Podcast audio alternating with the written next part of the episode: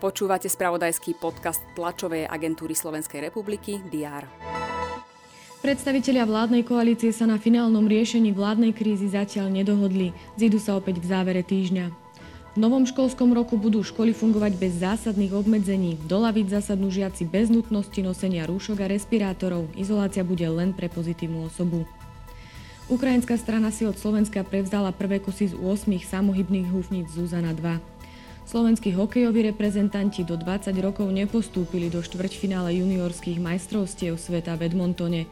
Rozhodlo o tom nečakané víťazstvo Lotyšska nad Českom 5-2.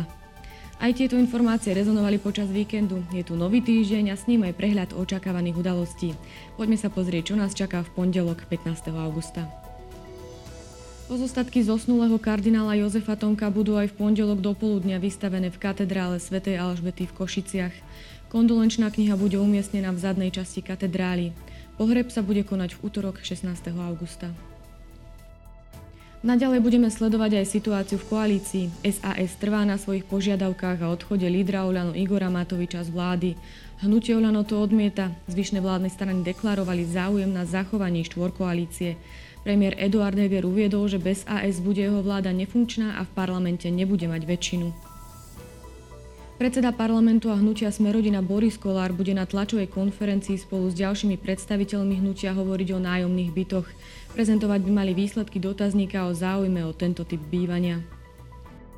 Očakáva sa aj tlačová konferencia súčasného predsedu Úradu pre verejné obstarávanie Miroslava Hliváka. Oznámiť by mal, či sa bude opätovne uchádzať o túto funkciu.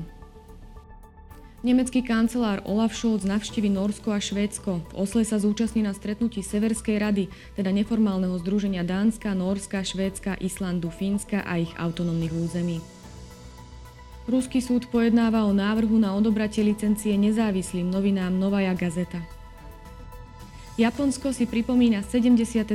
výročie svojej kapitulácie v druhej svetovej vojne a India si pripomenie 75. výročie nezávislosti od britskej nadvlády. No a jeden rok uplynul aj od návratu radikálneho hnutia Taliban k moci v Afganistane. Sledovať budeme aj majstrovstva Európy v plaveckých športoch, ale aj v stolnom tenise či atletike. Počas dňa bude slnečno, ojedinele sa môžu vyskytnúť búrky. Teploty sa budú pohybovať od 28 až do 33 stupňov Celzia. Slovenský hydrometeorologický ústav vydal výstrahy pred horúčavami najmä pre juh a východ Slovenska. To bolo na dnes všetko. Zostaňte s nami a s aktuálnymi informáciami v spravodajstve TSR a na portáli teraz.sk. Prajem pekný deň.